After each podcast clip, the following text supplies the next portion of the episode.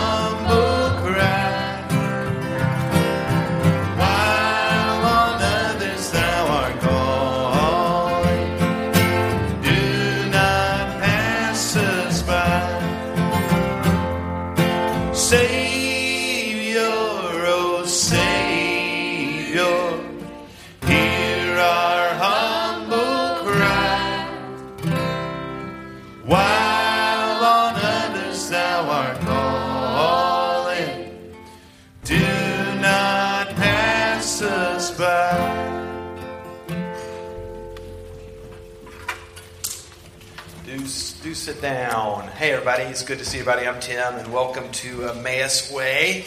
This is a great Sunday. I realize this is kind of a fragile season in our the life of our community. How many of you guys have some sort of exam that you've got to like take pretty soon? Uh, yeah, most of them are not here, but one Brett Fox, you do have an exam. None for you. So a few people are finishing up. The, the rumor is our lead artist, uh, young Mark Williams, is now an official MSW. So congratulations to Mark.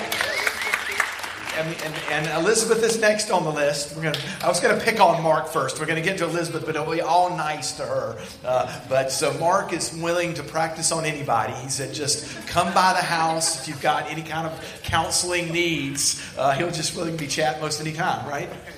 Yeah, yeah. And Elizabeth, congratulations to you. This is fantastic. So, uh, it, this is a, a, great rite of passage. And apologies for celebrating people who are done for people who are not done. So, if you've got exams, or uh, we've got a lot of div schoolers here that uh, have been a part of our community this year, I know these guys are getting ready to crank it. So, anyway, uh, it's good to see everybody. Uh, Emmaus Way is a community. I, I, many familiar faces here tonight, but this is a community of people that are committed to, in some ways, by our community life together, and certainly not because we're perfect uh, in any way, form, or fashion, but uh, to, to, try to embody uh, the life of Christ in this community, to follow the work of God and the redemptive work of God as a creator and a redeemer in the, in the life of Durham. So we see ourselves very much as followers, people who are looking for the telltale signs of God's beauty and redemption and mercy and creation and participating in that. And through the difficult work of our relationships, in some ways, forming ourselves as a people who are deeply committed to that process. In that vein, I'm going to ask Dan in a second to update us on Durham Can, because that's one of the, the ways that we participate in God's work here. And also say hey to Amy and kiddos, many kiddos. That's Lucy sitting there. She's, she's, she and I had a, a rise biscuit today, uh, the, the chorizo and something that was tasty. But uh, Amy is here, and Travis. Amy was, I think almost everybody knows, Amy was a pastor here for three or four years. Three years. And Travis, uh, I think maybe the last time you were with us, we, were we ordaining you the last time? So, Travis, we have ordained. He is down working in Florida. Amy's doing pastoral work. What are you guys up to? Can you guys give a quick update? I just told Amy she was doing both the dialogue and the Eucharist, so she's she's kind of getting her head into it. So.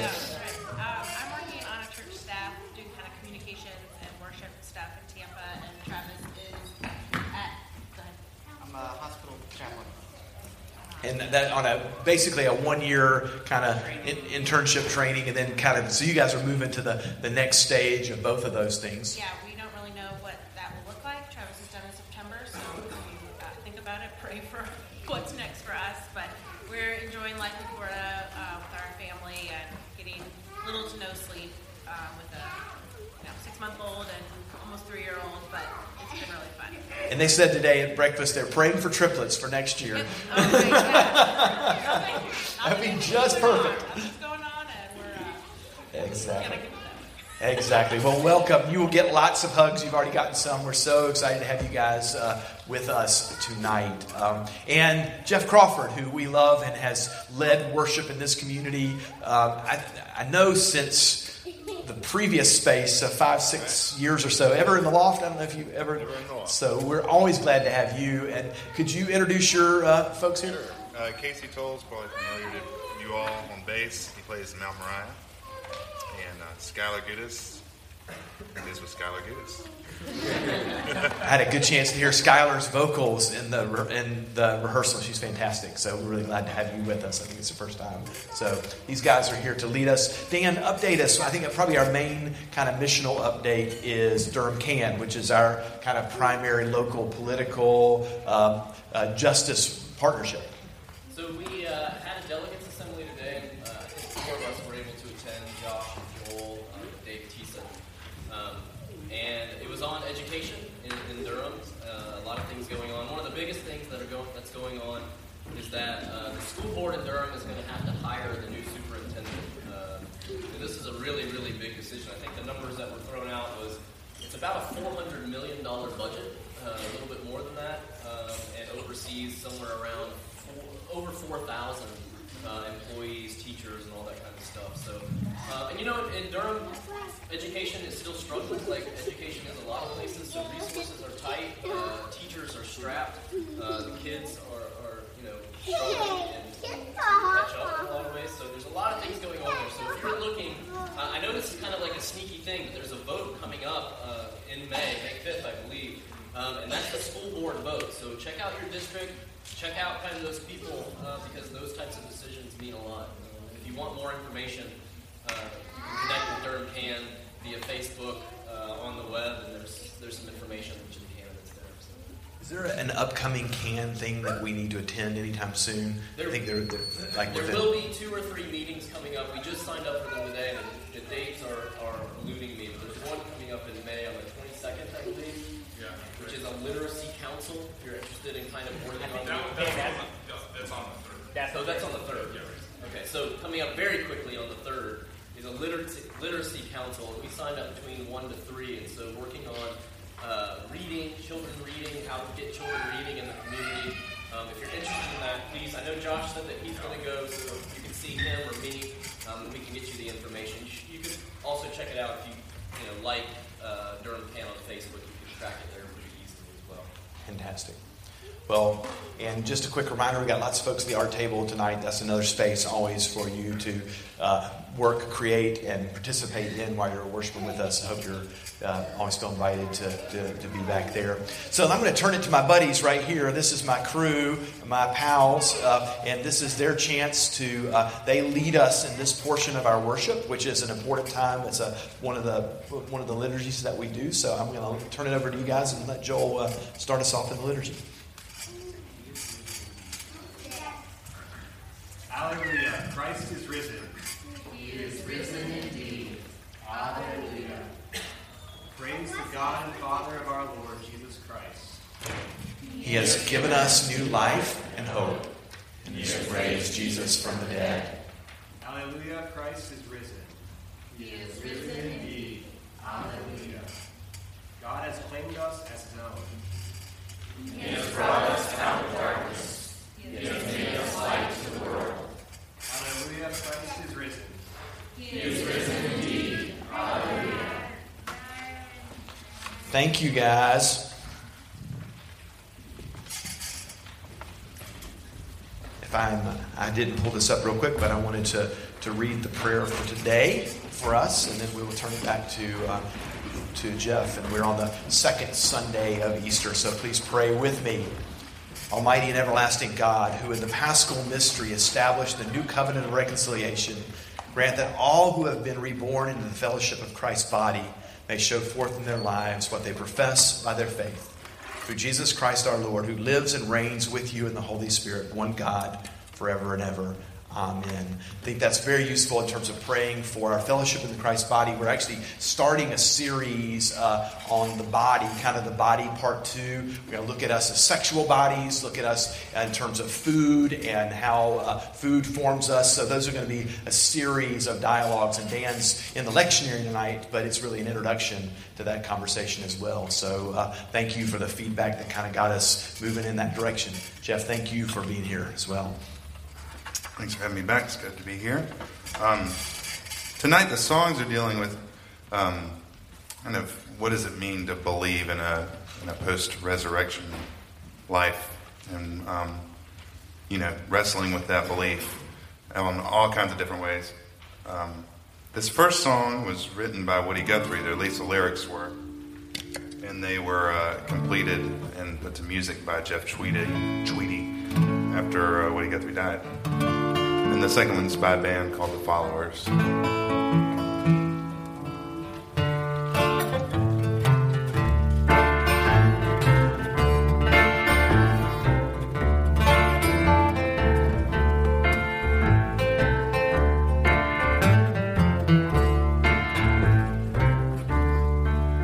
Are your garments all spotless? Are they white?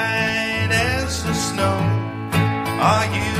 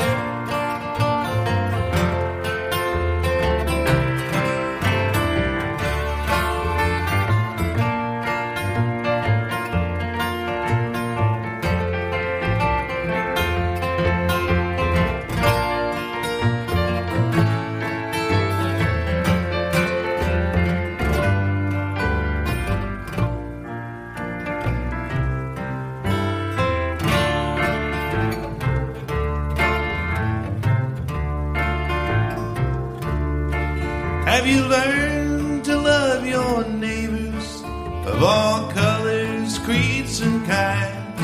Are you washed in the blood of the land? I have learned to love my peoples of all colors, creeds, and kinds. I'm all washed.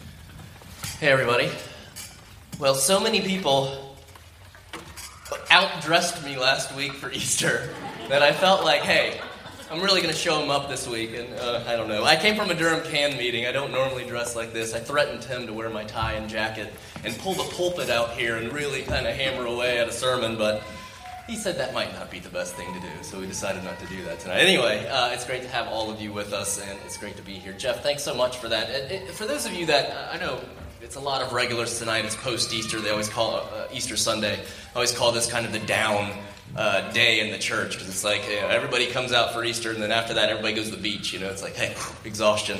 Um, and with exams going on and all that kind of stuff as well, that's more more to it. But one of the things that we try to do with our music um, is to really craft it into the liturgy of our service. So that the, the music that we're singing, some of them will be songs that uh, not everybody's familiar with, things that you might not have heard before, but the lyrics and, and even the tonalities a lot of times are crafted in such a way to kind of fit with where we're going with our conversation, or at least, uh, even if they don't track immediately with the conversation, to offer you kind of uh, little avenues to track off of the passage and to think about. And, and uh, the way that we've done that through songs of preparation is, I think uh, Jeff and, and others have introduced us to the themes of, you know, what does it mean to enter into this life of the Lamb, right? What does it mean to kind of be in this, this a creature that you normally wouldn't choose as your power animal, you know, a lamb. What, what, what, is, what is that exactly? Um, and that's kind of positioned before us uh, tonight. And then this last song about kind of being overwhelmed.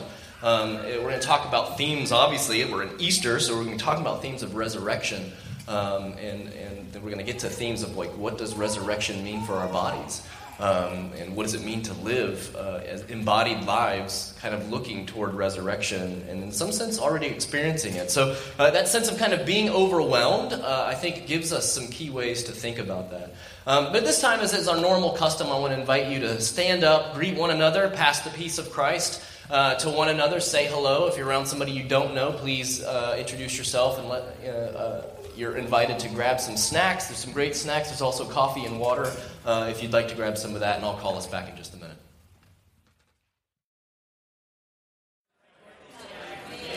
All right, everybody, so we're going to gather back in.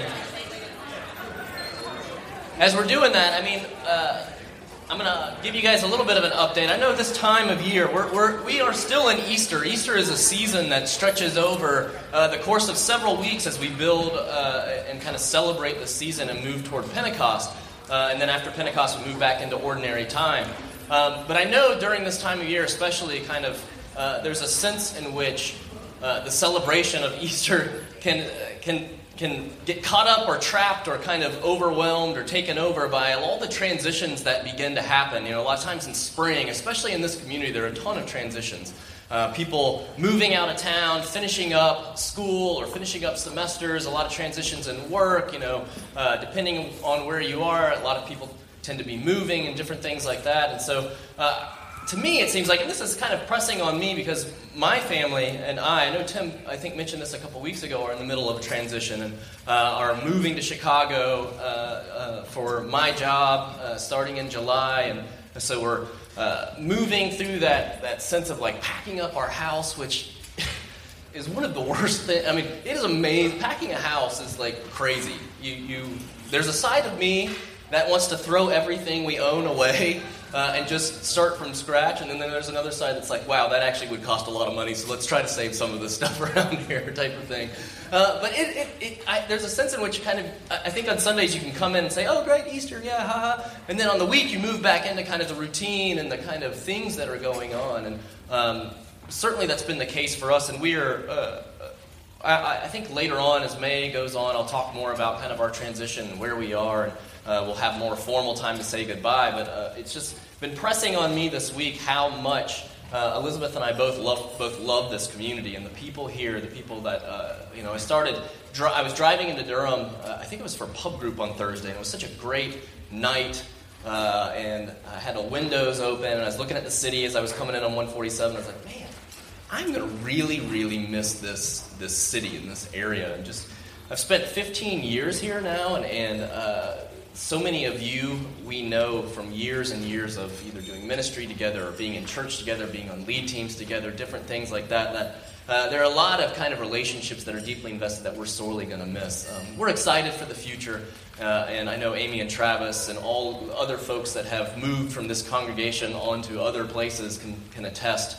Uh, you're excited, but you're also very sad in some ways uh, looking at that. So, um, like I said, we'll do more formal kind of goodbyes, but I thought during this time of Easter, uh, and we're still celebrating Easter, that's often such a time where uh, the celebration point of this, you know, without Easter in our calendar and the Christian story, the whole thing doesn't really make sense.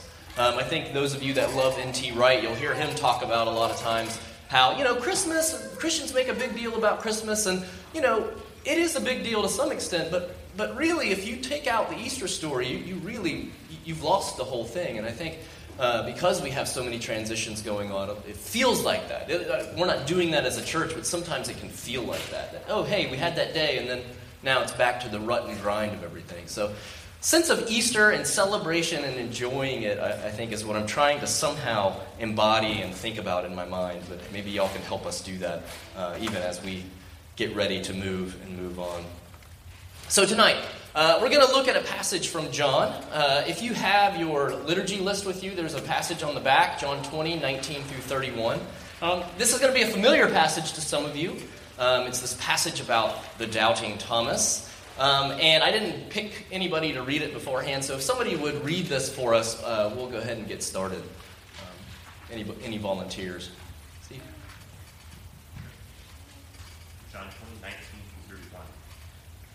When it was evening on that day, the first day of the week, and the doors of the house where the disciples had met were locked for fear of the Jews, Jesus came and stood among them and said, Peace be with you.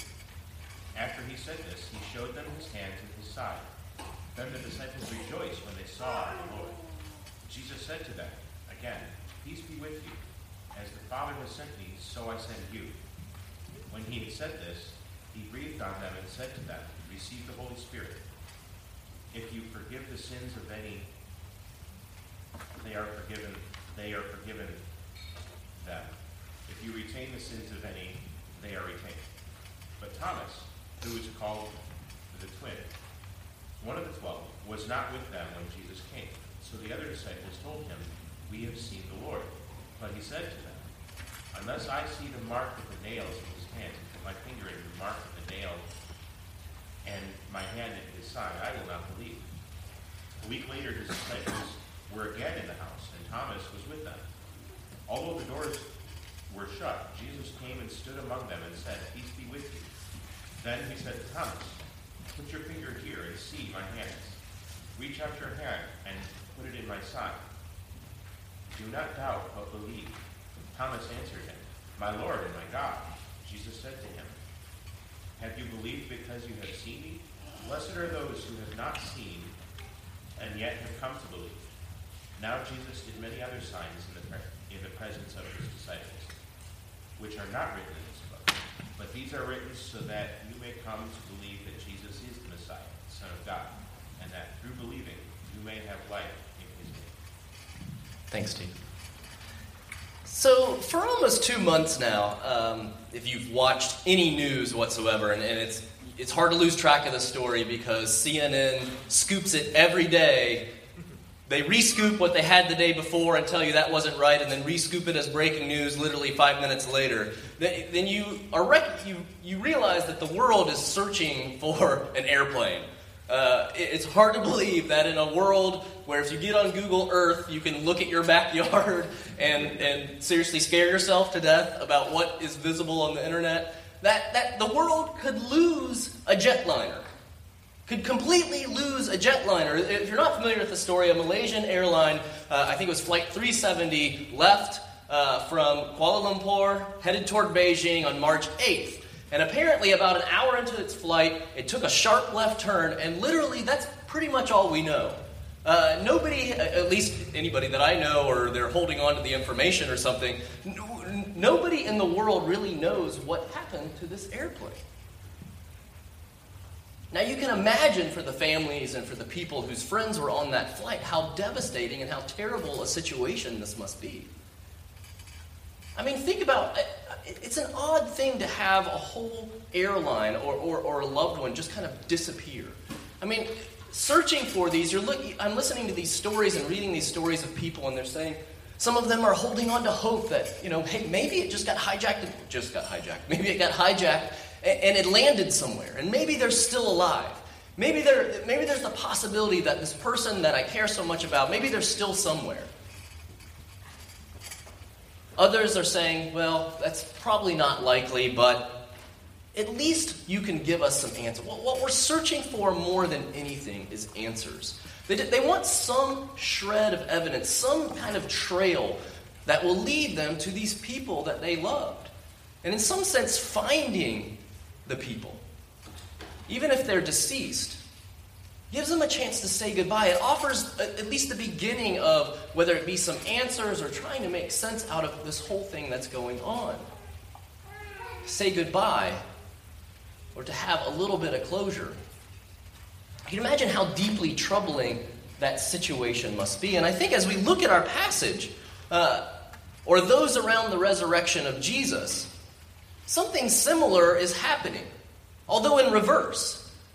You see, the disciples and the people who watched Jesus die on the cross thought they had the body, right? They prepared it, they took it down, they stuck it in a tomb, they knew exactly where it was. They were even going to have a chance to go and commemorate, remember Jesus' life, celebrate him as a human being, say goodbye to him by, you know, dressing the body further, making sure that all the proper rituals are followed. But the body is now missing. The body's gone. In a reverse of that type of situation, having had the body, it's now gone missing. Someone's obviously kind of tampering with the evidence. And it seems that there are stories that are, simply, that are starting to emerge, kind of weird stories, that are circulating from the women who went to the tomb that he might be alive somewhere. And those stories are cultivating and giving rise to doubt, fear, but also hope. See, our passage today picks up on the backside of the crucifixion. Jesus has been raised from the dead, but the disciples to this point don't really know that he's alive. They're not really fully aware of what that means. They're still in disbelief and shock. I mean, it's kind of like the sense of, hey, you know, the cause has died. The campaign is over. They put the body in the grave, right? The revolution we thought was going to happen did not come. The victory that was so close has been snatched away. And they've literally locked themselves in a room in their fear and in doubt and in their despair because they're looking at what happened to Jesus and thinking, oh crap, that's probably just about something that's going to happen to us. The followers of a person, a political criminal, and someone who's killed typically end up pretty much like the person they were following. But it's at this point that Jesus appears. He appears in their midst, and he stands there saying, Peace, bro. I can't help but read this story without it being like some kind of hippie ghost Jesus popping up into the mix and saying, "Hey, dudes, so what's happening?" I mean, it's such a it's such a remarkable passage that we find ourselves reading here. He, he comes in and says basically, "Boo." Coming into a locked room where people are scared to death and utters this word, peace to you. You know, if I'm sitting there around the table, I'm thinking, Come on, man, is there a plan? Is there some type of, hey, we've got a second chance here? I, you, we thought you were dead. You're coming back. In some way, we're going to recover the kingdom. You're going to, hey, what, what's the, what, what's the, what are the tactics? What's the strategy? So for me, as I begin to read this passage, and it wasn't always like this, but it's easy for me to think or to understand why Thomas doubted this. I mean, imagine yourself with a group of friends, right? Who are giving you a similar story. At first, you, you probably just think it's a poorly timed prank. Look, hey, you know, this is not, you know, telling stories about somebody being alive who was dead, a dear friend. That's just bad, bad comedy, right? You just don't do that kind of thing. And then you start to think, well, were you guys tipping a few back the night before? Was there something else being passed around? Like, this is some kind of group hallucination going on here, right? In some sense, I'm in the out, and everybody's talking about this story because I missed out on, you know, a despair party where everybody got trashed, and you, you obviously had some collective experience. And then I would imagine after that, it really starts to get annoying as they talk about this story. Because if you thought a, de- a dead Jesus was dangerous, stories about an alive Jesus, about this re- insurrectionist kind of coming back and being alive are pretty certainly going to get you killed. And I, uh, for one, would be thinking, hey, look, I am not putting my life on the line or anybody else's life on the line for some goofy story that you guys are telling about somebody appearing in your midst after he obviously was crucified by the Romans. It's easy for me, I think, to understand hey, I, know why Ta- Thomas was a doubter. In, in my sense, Thomas is not a doubter, Thomas is the reasonable person in our passage today. In some sense, he's the one who is the rationalist, the one who takes the obvious points and understands them and makes sense of them and says, Look, guys, I'm not going to believe this hoax. I'm not going to believe fuzzy voices from the sky. I'm not going to believe, you know, uh, little experiences of, of some type of spiritual adventure until I can touch I can put my fingers into the sores on his hands and my hand into his side until I can have something concrete. I am not believing it. This is horse crap. So let me throw this back to you real quick. How do you view Thomas in this passage? Do you resonate with Thomas? Do you not resonate with Thomas? How have you heard it in the past? Do you tend to sympathize with him? Or you think he's just being stubborn? Or, I don't know, maybe you want to give us your own rendition. I've kind of, you know, riffed on my rendition of this story that we've had. Maybe you want to give us your own rendition of the story here. How do you see Thomas? what he's saying is like really close to me. Why isn't it good enough to just like see Jesus' wounds instead of putting your fingers in them? Like, why? I don't understand. Yeah, I, I mean, he is. He's a sadomasochist. I don't know. You know, in the sense of why would you want to, you know, hey, you know, well, just touch an arm or something. You don't need to dig into the vital organs anywhere. Yeah. I don't know. So, some people um, don't want to talk about this, but some people who, who suffer pain, particularly women, they cut themselves. They have some psychological pain. It doesn't seem real. Our society doesn't see it as real. They cut themselves, they bleed as a way of trying to say to themselves, my pain is real. And I think when I read Thomas, he's, he's saying, I'm not going to believe this. You're not going to disappoint me again. I was really, really hurt when Jesus died. And everything we believe came crashing down. I'm not going to trust. He's saying that precisely because he wants to believe, precisely because he believed so fervently before his my reading, and because he was so hurt. And I think that that saying, I want to touch the wounds, is because he wants to say, I want to, to participate and, and, and acknowledge both that Jesus' death is real and that my pain and the disappointment of what happened is real. And so, for me at least, I think um, a lot of people in the church are very quick to dismiss other people's pain. Somebody does something um, really you know, unforgivable to somebody else, and certainly some churches I belong to, oh, you must forgive what you're guilty. Well, yeah, that's. Um, and, and so, and particularly when there's been disappointment, and particularly when there's been something within the church itself, disappointment in in the church, which is exactly Yeah, Thomas's Thomas's reply would have to. It, seems so odd in, a, in, in our cultural context, where we are just overwhelmed with, hey, you know, stories of, especially in Christianity and, and in other faiths as well, of, hey, give me the glory stories, right? I want to hear the victory stories. I want to hear the stories about how you, you know, you sowed whatever it was, ten dollars, and you got ten million back. I want that story. Uh, I want, but Thomas says, I want the scars. Give me, give me the wounds. I want to see the wounds, right? That's a very, it's very counterintuitive for us a lot. I think maybe one reason, another reason we have trouble with it is because there's a lot of segments among United Christians in the United States that is so spiritualized Jesus' resurrection, where they they hear it but they don't. I mean, growing up, I, I didn't know what to make of it, and it wasn't really very important to me until I got off and met somebody, talked to people for whom it was important, explained it in a different way to me, but they just think of it as, oh yeah, yeah, after you die, you go to be with God, and, um, and it's sort of this spiritual thing. Uh, I see the light, go through the tunnel, see the light, and I'm not disparaging people's experience with that, so it's just something it's hard to know.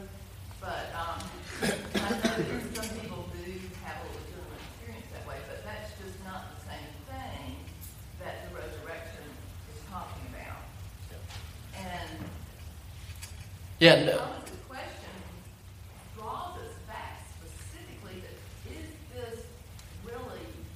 Jesus embodied?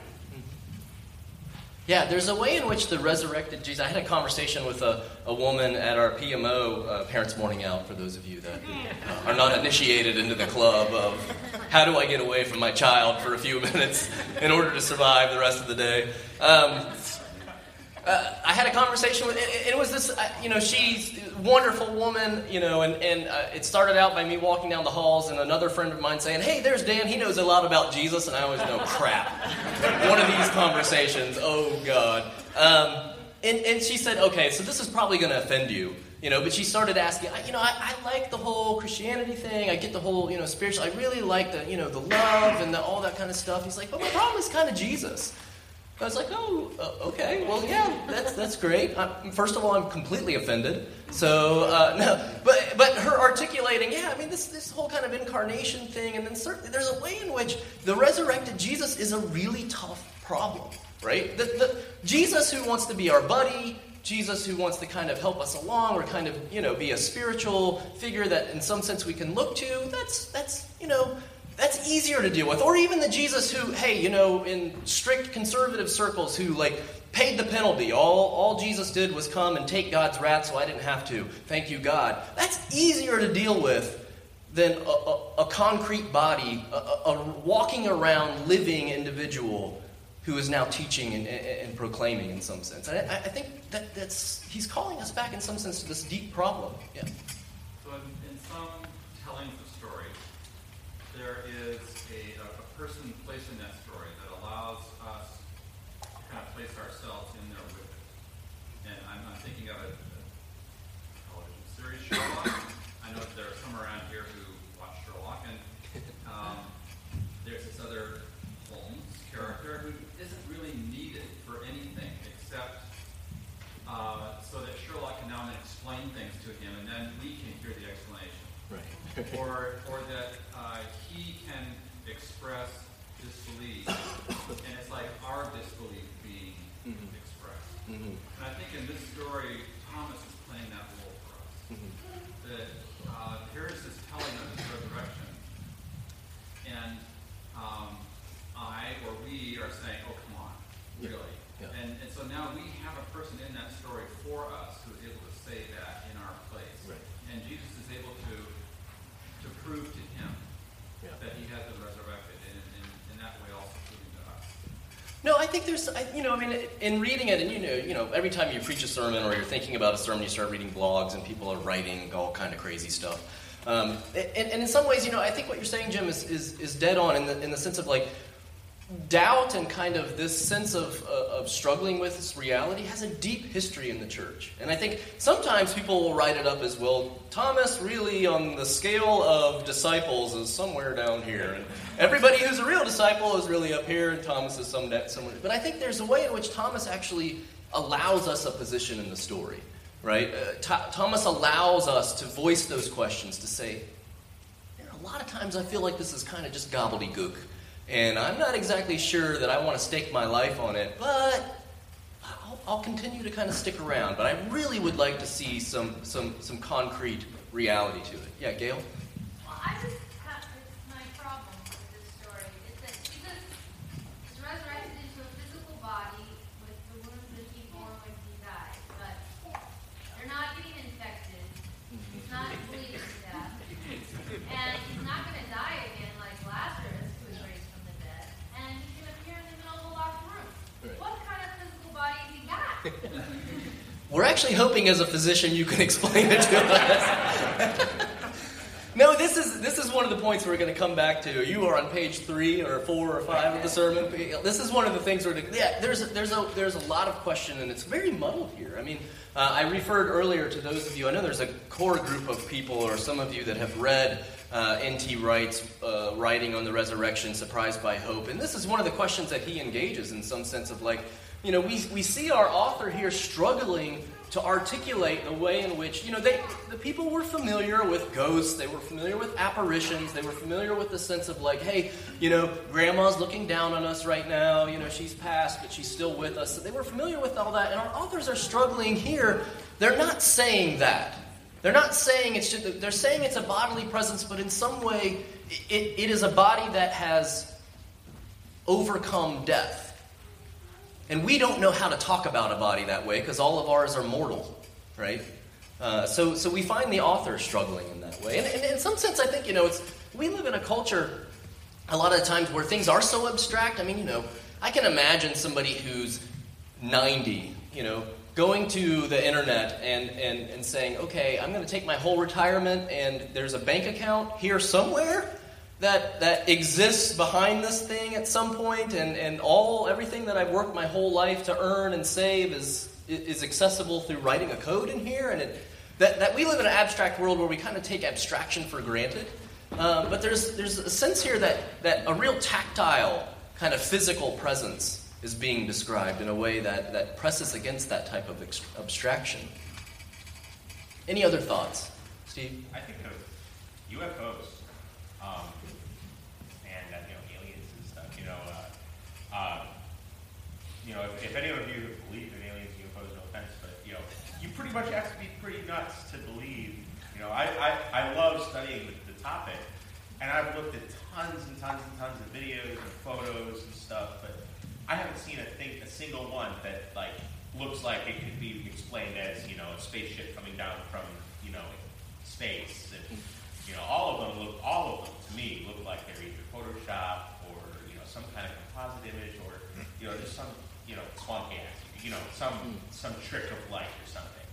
Um, you know, I, I, wonder, I wonder if Thomas was like, you know, you know, oh come on guys, this isn't just some some you know like UFO out there. You know, you got to you got to show me the physical evidence. You know, because I, feel like dad about UFOs. I would love for UFO to land in my backyard and an alien come out and shake my hand and get back on the ship and fly away, because then I could say for sure, yes, they exist. Yeah. But you know, Thomas Thomas had that with the holes in the hands and sides. That, so that's what I think about it. Yeah, there's a way in which, I mean, it does kind of, it, it, it challenges all our normal categories for where to put what's being described here. Uh, and, and I think in something that's, that's something that we're just going to have to sit in for a little bit. And I think it's actually a good place to be because it, it challenges us as Christians to continue to think about this. Yeah. Just, um, one of the things that was very helpful to me was when I found out what the word resurrection meant to the people of Jesus' time. And that, that there was a distinction between the raising of Lazarus from the dead and between resurrection. And until, you know, when I learned what the whole context out of which resurrection people then believed in resurrection. That was just, that was the whole context that made it different. Yeah, no, I mean, I, I think that we'll, we'll get to this in a second, or maybe we'll just talk about it. I mean, there's there's a way in which Christianity, uh, historically, or at least you know, in certain, sometimes does buy into a narrative of you know, I'll fly away. Like you know, the body is kind of something that we look to kind of shed, get rid of, and then the soul kind of evaporates and escapes. But it's very clear early on uh, in the church, and, and the way that they were struggling to articulate it here, that that's not Christianity. That Christianity is about God, God's recreation of a real world, a world in some sense that that that uh, is not disconnected from this world that we inhabit, that is not disconnected from uh, the bodies that we inhabit and the people that we are and the, the friendships that we have, um, but also one that is not trapped or held captive by death in the same way. Um, and, and trying to describe that reality, you know, different people writing different ways describe it as the New Jerusalem or recreation or something like that. But it's very clear that Christianity is not a kind of religion or faith built around, I'm going to try to escape reality or I'm going to try to escape the body. But it's that somehow we're recreated, that we are remade. And, and, and uh, so maybe it's kind of good to move on into this at this point.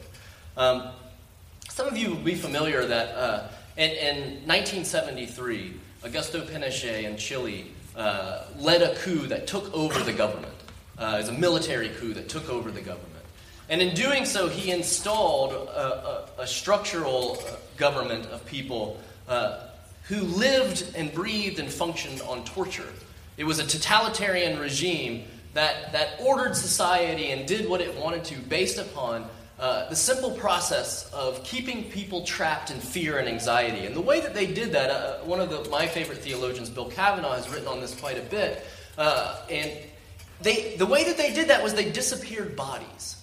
They had realized that, you know, it, it, and it's very similar to something that we did, uh, we do with terrorists in some sense. We don't want people gathering around the shrine of where a body might be laid. We don't want people forming a, a kind of, uh, or seeing a body as resistance to the state or to the regime, because it can become that. And so the way that they maintained their control over things was to randomly just kind of disappear bodies. That people whose loved ones might have been walking down the street, left to go get groceries, but disappear. I'm sure you might be familiar with this from South Africa, uh, who, who left to just get groceries and never came back, and we don't know the story. We don't know where they are. We don't know who they're with. We don't know where the body is. Sometimes bodies that were found were unident- made to where they could not be identified. That in some sense, that captive fear held life static. But that a presence of a body somehow allows people to move on, or, to, or at least to kind of set a cause. And what I think is very clear from our passage here, while, while the resurrected Messiah, the resurrected Jesus, is deeply, it, it, can be troubling, it can be hard to deal with. Uh, we don't understand it completely. The physical resurrected presence of Christ is absolutely, in, in some ways, reverse to what torture did. It's absolutely essential to the life of the church. Jesus breathes on the disciples. I mean, for John, this is the story of the beginning of the church. That Jesus breathes on them. His concrete presence there fills them with power to go on and become the people of God. And I think it's interesting that Jesus resurrected here. We've already talked about one of these quite a bit, but he bears two things. At least in this passage. Probably more that we could talk about, but in this passage, there are two things present that the resurrected Christ bears. One are the wounds that we've talked about, the wounds being still present. But he also bears this message of peace. He says it like three times in the passage. So I want to throw that back to you, and I want you to think for a second about, in the, with the resurrected Christ, how do wounds and peace come together? How do they fit together in the Christian life? If this is the story where the beginning of the church happens, how do wounds and peacefulness fit together for us as a church?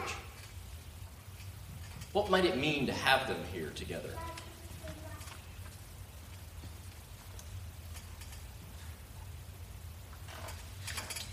So we've been talking about the body and the importance of the physical body, not over spiritualizing things. And I, I think if if the wounds had disappeared, it would have felt like something was, I don't know, airbrushed over in the whole story. If if that had just gone, I I see those wounds as like an older person's wrinkles. Uh, they're hard earned, and they, they, they speak of, of a growth and a wisdom, you know, at least in some cultures. And um, I think those wounds were harder, and and he's, he's wearing them like a badge of honor. Yeah, I think there's something, there's something, if, if, if the resurrected Christ presents us with an image of where creation is moving, then the marks, in some sense, give to us the path, maybe. That, that in some sense, this, this is how things move forward. Maybe, maybe they are the scars of living love in a violent world. Uh, anybody else? almost like in a super basic way. I mean, the thing about wounds or scars is this is the most basic way. Wow, you survived that. You have a scar. It it healed up. We know something happened, something really intense thing happened, but you survived that. And I mean, I think for some of us, like the medical profession, or, or guys like Brad or Travis, and chaplains who work in hospitals, and we've been there when people have died. And I'm not I'm getting older, but it's like, crap, this is real. This this person, they're not coming back. Like something ended, and you watch somebody's husband or wife cry, and like that story's over. You know. I mean, the thing that's so I think profound and amazing about Jesus is is precisely like, no, there is there is life after death. Yes, and you like so there's life after life after death too. It's a whole other thing, but it's. I, I mean, yeah, the scars say there's hope. You can get be- through this, beyond this, to the other side, whatever language you want to use. It's that's that's a hopeful thing, and I mean, I won't go on the time, but I, the the one thing that I think is so interesting about this story, if you think about this, is is sort of I think Jim's absolutely right that Thomas creates this space because we're all Thomas, we've all been Thomas of doubt, but it's interesting to think none of us in this room have seen the resurrected Jesus other than in each other. Like we've all this is a call to see things differently and make a leap of faith and we're all sitting here. None of us got to touch sides and wounds. I think that's just kind of a fascinating thing is we were both Thomas and we were both leap takers and I don't think we should forget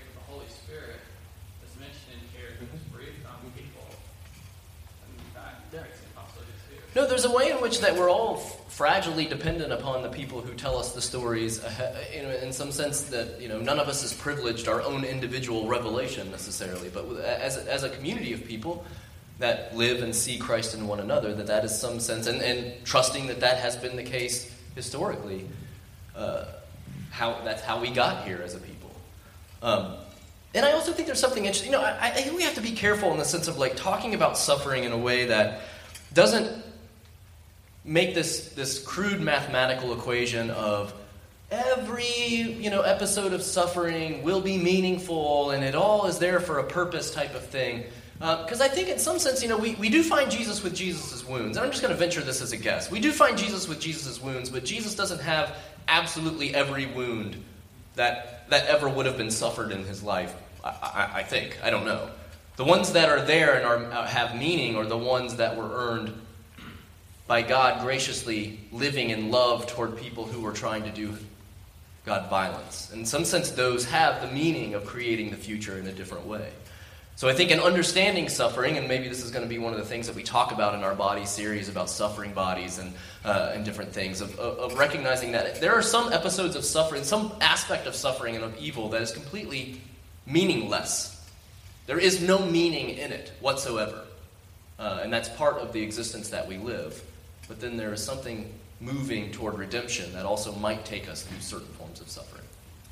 Well, I was just thinking in that same line, like, you know, you see this powerful movement of making things right that were set wrong, that were wrong, right? Mm-hmm. Setting things right is kind of, you know, Old Testament shalom. Mm-hmm. But it can be taken to this extreme to say, okay, things have to be like in utter chaos and suffering has to be an extreme for Christ to really, for Jesus to really move. And I think you're like you said, Dave, that's dangerous says to somebody who's, you know, that somebody's problem really isn't enough for Jesus' you know, redemption and restoration to fully, mm-hmm. you know, be at work. That it has to be like brought down to the, the very bottom to, to be raised up. And so I think, like I said, we have to be careful to not say only, you know, Christ's resurrection only moves through the deepest, darkest wounds, mm-hmm. but that, you know, no, there's power because it has. That doesn't mean that Christ doesn't enter at all levels of suffering, at all levels of pain, at all levels of brokenness. Yeah, the peace that's mentioned here, I mean, this is the odd kind of uh, wedding that we have here between these two uh, themes, is that the peace is a real reign. It is a real content of the peacefulness of God is present because the Messiah has victoried over death, and that this is where we are. That there is a victory narrative here as well, and things have been set right. But the path to that is still present as well. Any other thoughts, real quickly? I think about, um, I, ha- I, have a lot of friends who are vehemently, uh, whatever that word is, against uh, my belief in Christianity. And, and um, they talk about science, and they say, well, science says it's not possible, that none of this could ever happen. You know, this is all just stories. Um, but um, this, this thing that's going through my head that's always going to mind about this this idea is that well, I have this belief in you know in this. They have a belief in science because um, you know with science um, you know you can do some of the, the, the, experiments and some of the you know some of those things, but you can't do all of them. Um, you know, for, for one person to do all of the experiments that to prove all of the science that you know from day one to now, uh, and, more of it, take forever. And so we have to believe that, well, some guy somewhere was correct when he did his experiments, and, and um, we have to trust and believe that, that he is uh, telling the truth, that his findings are correct and accurate. Um, so I kind of wonder if maybe there's some there's there's some of that. You know, I, I believe this stuff, um, but I have to have faith in yeah, and I think there's a way in which that that that it's not just a kind of hey, you know, some random lecturer comes in and gives you a lecture on some things that you're supposed to believe are true, but that there is a way of living in a community that embodies it uh, in such a way that the content is also present. I think this is what Thomas is asking for. I want to see the concrete reality. Um, so let me throw this to you kind of as a closing question. When we were talking about this passage, and I stupidly volunteered to preach this week for the beginning of a body series while we're looking at doubting Thomas. I was perplexed at how do you start a series on the body out of this passage? So I want to throw that to you. If you were going to talk about bodies and what it means to be Christian in a body, to be an embodied Christian, where do you think this passage would begin to point you, or how would it lead you? So I've been thinking about this kind of this whole time, but um, and I, don't, I had a conversation with someone a couple weeks ago, and I don't, he's not here, but I don't think he was on hearing, but I, like Matt McCarthy and I have been talking about resurrection, the resurrected body, and connection to disability, um, and kind of, I'm thinking about Thomas and how, or, and, and this idea of you know Jesus having these wounds, but making like God, God inhabiting that, God inhabiting the body, like makes it good again. Um, and how and we were talking about disability and how, like, I asked Matt, like, you know, how would, do you see yourself in heaven? You know, like, what does resurrection kind of mean in that for your body? And you know, and he's kind of like, I, this is who I am, like, and so I see in that sense, like, God also makes, God inhabits that space and and, cre- and brings goodness to something that is in in nor, like normalcy to something like for Matt, like other people would not really project onto that, and connected that to the, like that life in the church, like God, like you know, I think about Thomas and doubting, and like does doubt like preclude us from participation in the community of Christ, and how does like and for me, I think more it's that God inhabiting this space, like God is healing, like healing this space through the mid- in the midst of that woundedness, and, and, and in spite of that kind of brokenness, rather than having that be this barrier. Yeah, I think one of the things that's very vivid here is that God is not scared of bodies.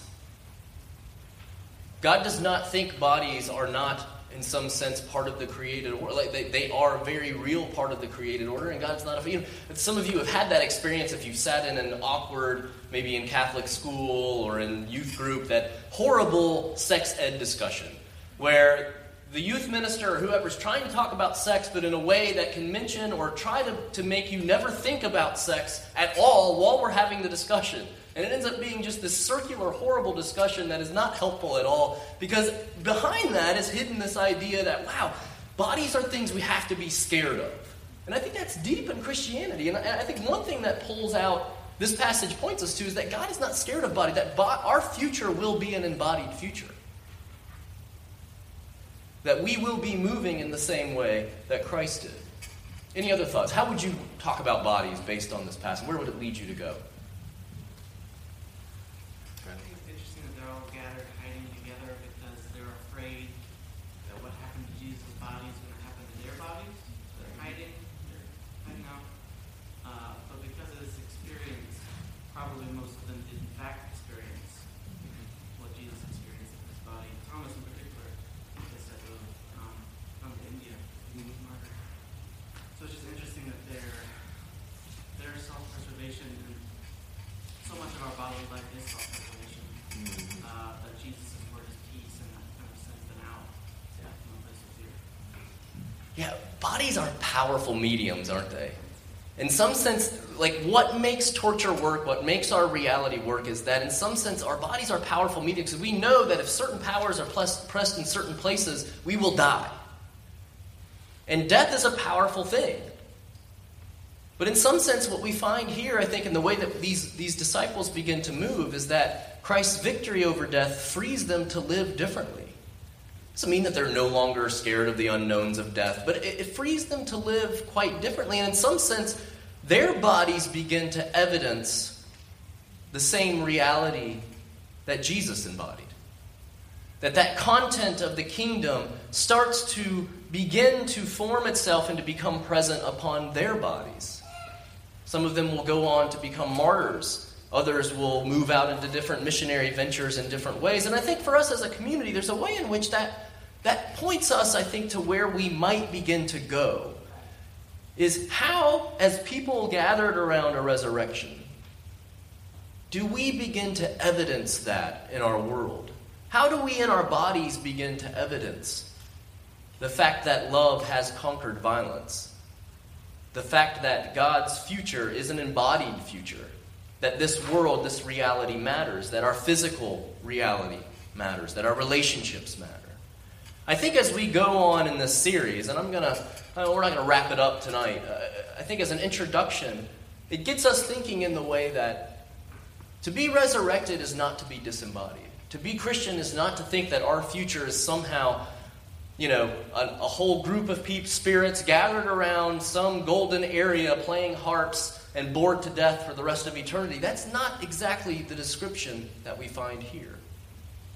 That physical realities will be the future of us as a community. And how we begin to evidence that is, in some sense, the challenge that we're going to wrestle with as we talk about the body through the next couple weeks. So I'm going to ask Jeff and uh, Skylar and Skylar. Is that right? Yes, Skylar. And give me your name again. Casey to come up again and, and to lead us into confession and absolution. And as we do that, we're going to move in this liturgy further of participation, of learning how to be people who evidence that reality of God's love, even in a world that still, in some sense, is infatuated with death and structured around mortality and fear of death or power that results from death. So thank you guys.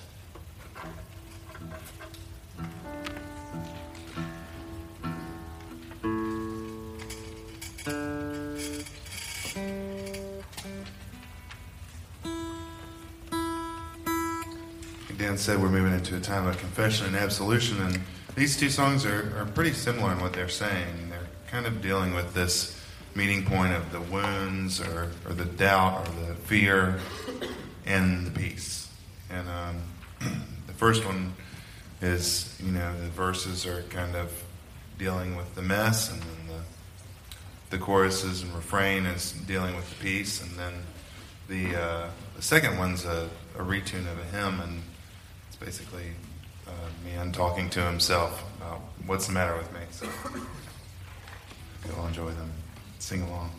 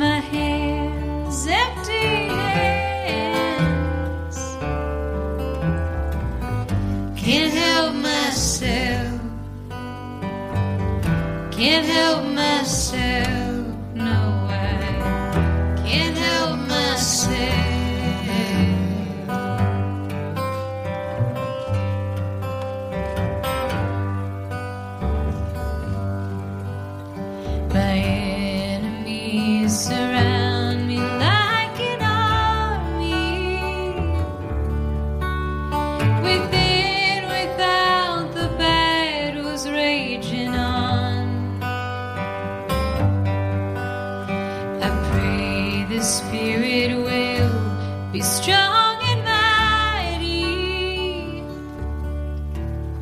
For courage through the night until dawn. And I lift my eyes to the hills. Where comes my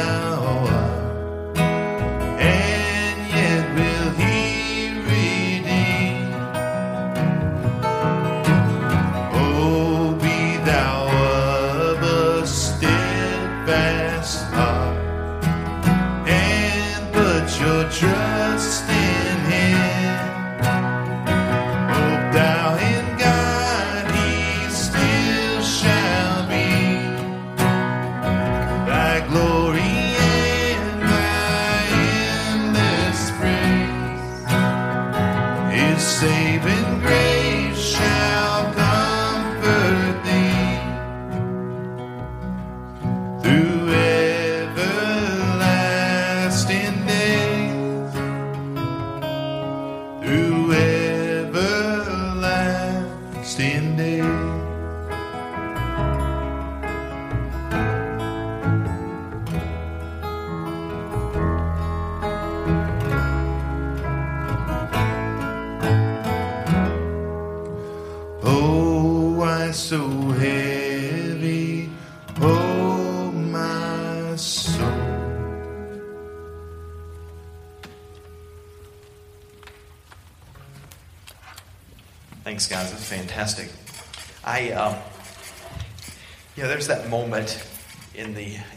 Gospels where Jesus looks at his disciples. It's a few days before he's going to die, and he says, This is my body.